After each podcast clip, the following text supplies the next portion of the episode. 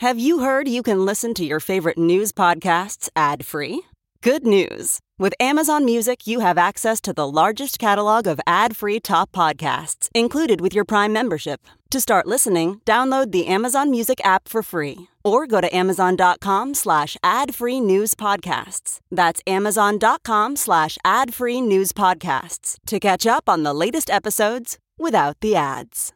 Good morning. I'm Randi Naughton at Fox 2 with your St. Louis news, powered by Bomarito Automotive Group. The man accused in the Catholic supply store murder and sexual assaults last year returns to court today.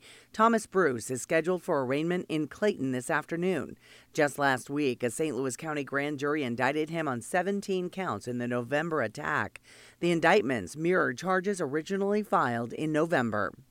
Illinois Governor J.B. Pritzker delivers his first budget address to state lawmakers in Springfield this midday. It comes one day after the governor signed into law a bill increasing the Illinois minimum wage to $15 an hour by the year 2025. In today's budget address, the governor is expected to say he will not be raising the state's income tax. Instead, he plans to raise revenues from taxes on e cigarettes and the legalization of sports betting.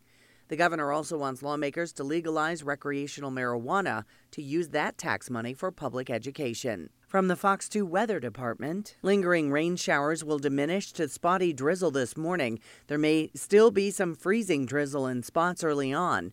A very slow rise in temperatures is expected after sunrise as winds turn to the south. Skies will remain cloudy until this afternoon when a few breaks in the overcast may develop.